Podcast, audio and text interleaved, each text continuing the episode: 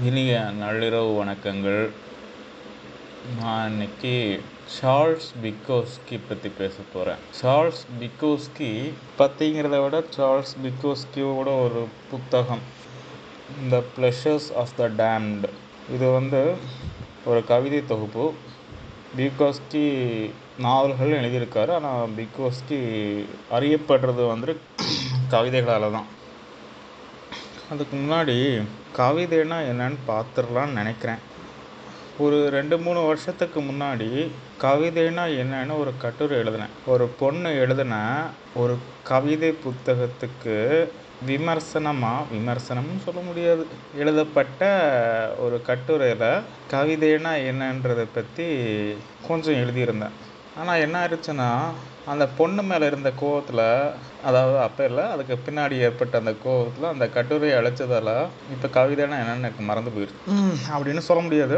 முன்னாடி ஒரு நூறு இருநூறு வருஷங்களுக்கு முன்னாடி தமிழானாலும் சரி வேறு இங்கிலீஷ் ஆனாலும் சரி கவிதையோட வரையறை வந்து ரொம்ப எளிமையாக இருந்தது. ரொம்ப எளிமையாக இருந்தது இந்த சென்ஸ் வந்து கவிதைக்குன்னு ஒரு இலக்கணம் இருந்தது. அந்த இலக்கணத்துக்குள்ளே நீங்கள் தமிழ் எடுத்துக்கிட்டிங்கன்னா அசை சந்தம் அப்படி இப்படின்னு சொல்லுவாங்க. எனக்கே மறந்துடுச்சு எல்லாமே சின்ன வயசு இலக்கணத்தில் கிடச்சிது அதே மாதிரி இங்கிலீஷில் ரைமிங் இருக்குன்னா ஏதோ pentameter the this that blah blah ப்ளான்னு சொல்லுவாங்க.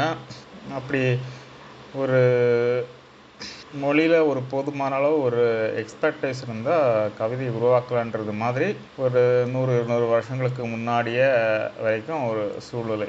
ஆனால் இப்போ எழுதப்படுற கவிதைகள் எல்லாமே இந்த இலக்கணம் சார்ந்து எழுதப்படுறதில்ல இப்போ ஒவ்வொருத்தருமே அடிச்சுக்கிறாங்க. ஒவ்வொருத்தருமே அடிச்சுக்கிறாங்க இந்த சென்ஸ் வந்து கவிதைக்கான அந்த வரையறை இன்னும் தெளிவாக இப்போ இருக்கிற கவிதைகளை வச்சு நம்மளால் உண்மையை புரிஞ்சுக்க முடியல. இவர் எழுதலே கவிதை இல்லை நான் எழுதுறது தான் கவிதைன்னு ஒருத்தர் சொல்லுவார். ரெண்டு பேரும் கிட்டத்தட்ட ஒரே மாதிரி எழுதுவாங்க. அந்த சந்தம் அசை இதெல்லாம் இப்போ பெரும்பாலும் வழக்கில் இல்லை. இதை வச்சு கவிதைகளை இப்போ யார் எழுத முயற்சி பண்ணுறதும் கிடையாது. அதுக்கு பதிலாக அந்த ஃப்ரீ வேர்ஸ் தான் இப்போ கவிதைன்ற புது கவிதை வசன கவிதை என்ற ரேஞ்ச் தான் இப்போ எல்லாருமே பின்பற்றிக்கிட்டு இருக்காங்க. ஸோ இங்கிலீஷ் ஆனாலும் சரி தமிழானாலும் சரி இந்த ஃப்ரீ வேர்ஸ் தான் இப்போதைக்கு கவிதை. சில கவிதையோட சில கூறுகள் பழைய காலத்து கவிதையோட சில கூறுகள் உள்ளே இருந்தாலும் அந்த ஸ்ட்ரக்சர் அந்த அந்த இலக்கண கட்டுப்பாடு இப்போ இந்த கவிதைகளுக்கெல்லாம் கிடையாது. அதனால் யார் எழுதுறது கவிதைன்னு யார் எழுதுறது கவிதை இல்லை யார் எழுதுறது ஜஸ்ட்டு வாக்கியங்களை அந்த மாதிரி ஒரு எல்லோரும் மாற்றி மாற்றி கேட்டுகிட்டு இருக்காங்க. பட் நாம் அந்த வரைக்குள்ளே போக வேண்டாம். யார் எழுதுனாலும் அந்த ஃப்ரீ வேர்ஸில் எழுதினாலும் என்ன எழுதினாலும் என்ன எழுதினாலும் சொல்ல முடியாது. அது எழுதப்படுற கவிதைகள் வந்து கவிதைகள் நாம் ஒத்துக்கிட்டு அந்த அசம்ஷன்லேயே நாம் வந்து சார்ல்ஸ் பிக்கோஸ்கின்ற கவிஞரை பற்றி பார்க்க வேண்டியிருக்கு. சார்ல்ஸ் பிகோஸ்க்கு வந்து பிறந்தது வந்து பிறந்தது நைன்டீன் டுவெண்ட்டீஸில் அமெரிக்காவில் அந்த கிரேட் டெப்ரெஷன் நைன்டீன் ஆயிரத்தி தொள்ளாயிரத்தி முப்பதுகளில் ஆரம்பித்து அந்த கிரேட் டெப்ரெஷன் பீரியடில் தான் சார்லஸ் டிக்கோஸ்கி அவரோட இளமை பருவத்தை கழித்தார். அதோட இம்பேக்ட் வந்து அந்த இளமை பருவத்தை பற்றி எழுதுகிற சில கவிதைகளில் உங்களுக்கு தீவிரமாகவே தெரியும். அதுக்கப்புறம் பிக்கோஸ்கியோட எழுத்து கொஞ்ச காலம் எழுதினார். திரும்ப காணாமல் போனார். அதுக்கப்புறம் வந்து ஒரு பதிப்பாளர் கூட ஒரு அரேஞ்ச்மெண்ட் பண்ணி அதுக்காக எழுத ஆரம்பித்தது தான் புக்கோஸ்கியோட கவிதைகள். கிட்டத்தட்ட ஐயாயிரம் கவிதைகளுக்கு மேலே எழுதியிருக்காரு. நாற்பத்தி நாற்பத்தி ரெண்டு நாற்பத்தி மூணு வருஷங்களாக ஐயாயிரம் கவிதைகளுக்கு மேலே எழுதியிருக்காரு. ப்ளஸ் நிறைய கவிதைகள் வந்து அவர் பிரதி எடுத்து வச்சுக்காததுனால நிறைய கவிதைகள் வந்து இல்லை ஐயாயிரத்துக்கு மேற்பட்ட கவிதைகள் வந்து வெளிவராமல் போன கவிதைகள்லாம் இன்னும் நிறைய இருக்கும். பிரதி எடுத்து வச்சுக்கிறது கிடையாது.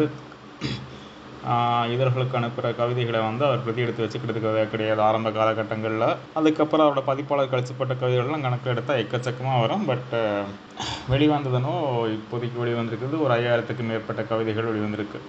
பிகாஸ் கூட கவிதைகளில் பொதுவான ஒரு வந்து என்னன்னா ஒரு டிரான்ஸ்கிரசிவ் என்ற வார்த்தையை உபயோகப்படுத்தலாம் புக்கியோஸ்கியோட கவிதைகளை பற்றி பேசும்போது. டிரான்ஸ்கிரசிவ்ன்ற வார்த்தை வந்து நம்ம தமிழ் சூழலில் அதிகமாக அப்யூஸ் பண்ணப்பட்ட வார்த்தைகளில் ஒன்று அந்த அப்யூஸ்க்கான காரணங்களுக்கெல்லாம் அவன் தேடி போகாமல் இப்போதைக்கு டிரான்ஸ்கிரசிவ்னா என்னன்னு மட்டும் கொஞ்சம் சுருக்கமாக பார்த்துக்கலாம். டிரான்ஸ்கிரசிவ்னா இந்த சமூகத்துக்குன்ட்டு ஒரு வரையறை ஒரு ஒழுங்கு எல்லா விஷயங்களையும் இருக்குது அது வந்து அந்த ஒழுங்கு ஒழுங்கு அந்த வரையறை வந்து காலங்காலமாக மாறினாலுமே கூட அந்த ஒழுங்கோட எல்லைகள் வந்து காலங்காலமே மாறினாலுமே கூட அந்தந்த காலத்தில் அந்த ஒழுங்கோட எல்லைகளை மீறப்படுறத மீறி செய்கிறது தான் மீற நம்மளோட டிரான்ஸ்கிரசிவ் ஆர்ட் வரம்புகளை மீறிய கலை.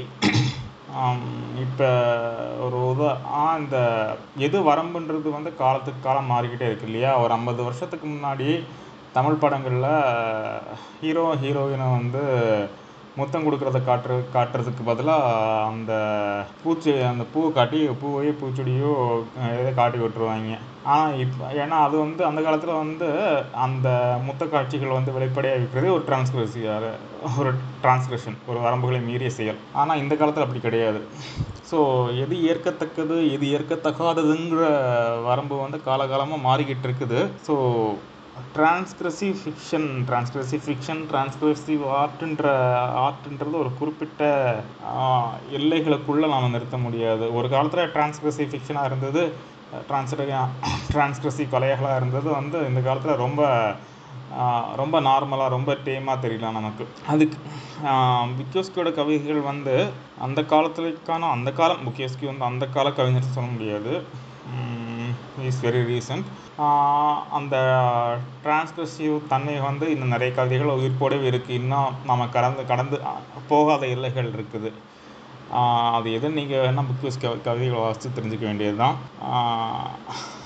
பட் இன்னொரு முக்கியமான விஷயம் என்னென்னா பிகாஸ்கோட வேர்ல்டு வியூ அது வந்து ஒரு சினிக்கலான ஒரு வேர்ல்டு வியூன்னு வச்சுக்கலாம். ப்ளஸ் பிகாஸ்கோட வேர்ல்டு வியூவில் இருக்க அந்த பெசிமிசம் அந்த நம்பிக்கை இழந்து போன தன்மைன்றது சில கவிதைகளை வெளிப்படுது. ஃபார் எக்ஸாம்பிள் எடுத்துக்காட்டாக சொல்லணும்னா டைனோசாரியா வி அப்படின்னு ஒரு கவிதை இருக்கும் புக்கோஸ்கியோட கவிதை ஒன்று அது என்ன சொல்லியிருப்பாருன்னா ஒரு மாதிரி இப்போ இருக்க சூழ்நிலையை பற்றி வர்ணிச்சுட்டு அதாவது bond like this into this as the sack faces smile அப்படின்னு ஆரம்பித்து கடைசியில் ஒரு மாதிரி அப்போ கலெப்டிக் அதாவது உலக அழிவுங்கிற அந்த சூழ்நிலையை கொண்டு போய் முடிப்பார். அந்த ஒரு மாதிரி சினிக்கலான ஒரு நம்பிக்கை அற்றுப்போன எல்லாத்தையுமே ஒரு கேள்விக்குறியோட ஒரு மாதிரி குதர்க்கமாகவே பார்க்குற வேல்யூ வந்து புக்கஸ்கியோடது இப்போ அவரே என்ன சொல்கிறாருன்னா யார் அவரோட ப்ளஸ்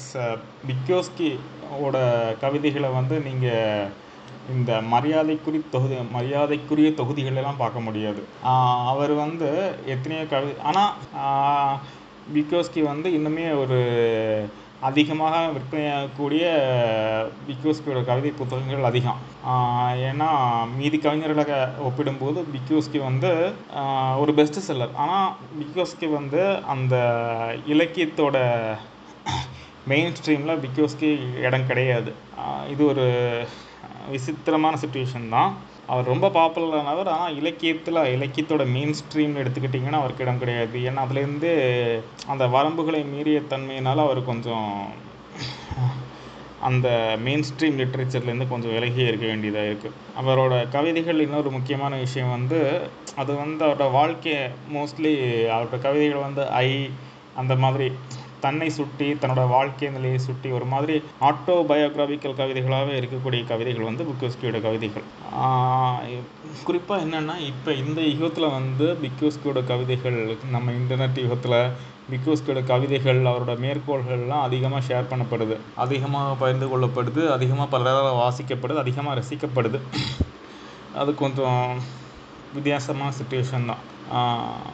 அவரோட அது வந்து என்னென்னா பிக்யூஸோட கவிதைகள் வந்து தனக்குள்ளே மடங்கி ஒரு மாதிரி படிமம் இமேஜரிலாம் க்ரியேட் பண்ண வேண்டியதில்லை. ரொம்ப போல்டாக ஃபேஸுக்கு நேரவே பேசக்கூடிய கவிதைகள் வந்து பிக்யூஸ்கியோட கவிதைகள். அவர் என்ன சொல்கிறாருன்னா அவரோட யார் அவரோட புத்தகங்களை வாங்குறாங்கன்றதுக்கு அவர் என்ன சொல்கிறாருன்னா த டிஃபீட்டட் த டிமெண்டட் அண்ட் த டேம்ட் அதாவது தோற்றுப்போனவர்கள் பைத்தியக்காரர்கள் சபிக்கப்பட்டவர்கள். இவங்க தான் பிகோஸ்கியோட ரசிகர்கள்ன்றது மாதிரி பிகோஸ்கி ஒரு பேட்டியில் சொல்லியிருக்காரு. அவங்களுக்காக தான் எழுதுறேன்றது மாதிரி. அதுக்காக இவங்க தான் என்னோடய ரசிகர்கள். இவங்க தான் என்னோடய புத்தகத்தை வாங்குறாங்க. ஐ ஆம் ப்ரௌட் ஆஃப் இட்ன்றது மாதிரி அவர் ஒரு பேட்டியில் சொல்லியிருக்காரு. ஸோ அந்த ப்ளஷர்ஸ் ஆஃப் தி லேம்ன்ற அந்த புத்தகம் வந்து நாற்பத்தி ரெண்டு வருஷங்களாக பிகோஸ்கி எழுதின கவிதைகளில் சில கவிதைகளை எழுதி வெளிவந்த கவிதைகள்லையும் சரி வெளிவராத கவிதைகள்லையும் சரி சில நல்ல கவிதைகளை தேர்ந்தெடுத்து இருக்க ஒரு தொகுப்பு. எப்படியும் ஒரு ஒரு இருநூறு இருநூற்றம்பது கவிதைகள் இருக்குன்னு நினைக்கிறேன் இதில். இதில் ஒரே ஒரு கவிதையை மட்டும் வாசிச்சுட்டு முடித்தா நல்லா இருக்குன்னு நினைக்கிறேன். மைண்ட் அண்ட் ஹார்ட் அப்படிங்கிற ஒரு கவிதை. Unaccountably we are alone forever alone and it was meant to be that way it was never meant to be any other way and when the death struggle begins the last thing I wish to see is a ring of human faces hovering over me. Better just my old friends, the walls of myself, let only them be there. I have been alone, but seldom lonely.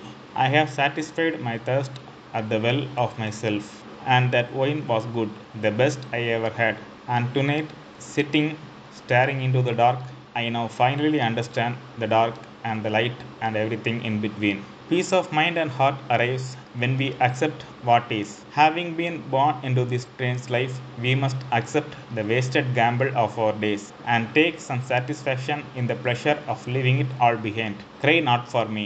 Grieve not for, not for me. Read what I have written and then forget it all. Drink from the well of yourself and begin again. We may begin again. நன்றி வணக்கம்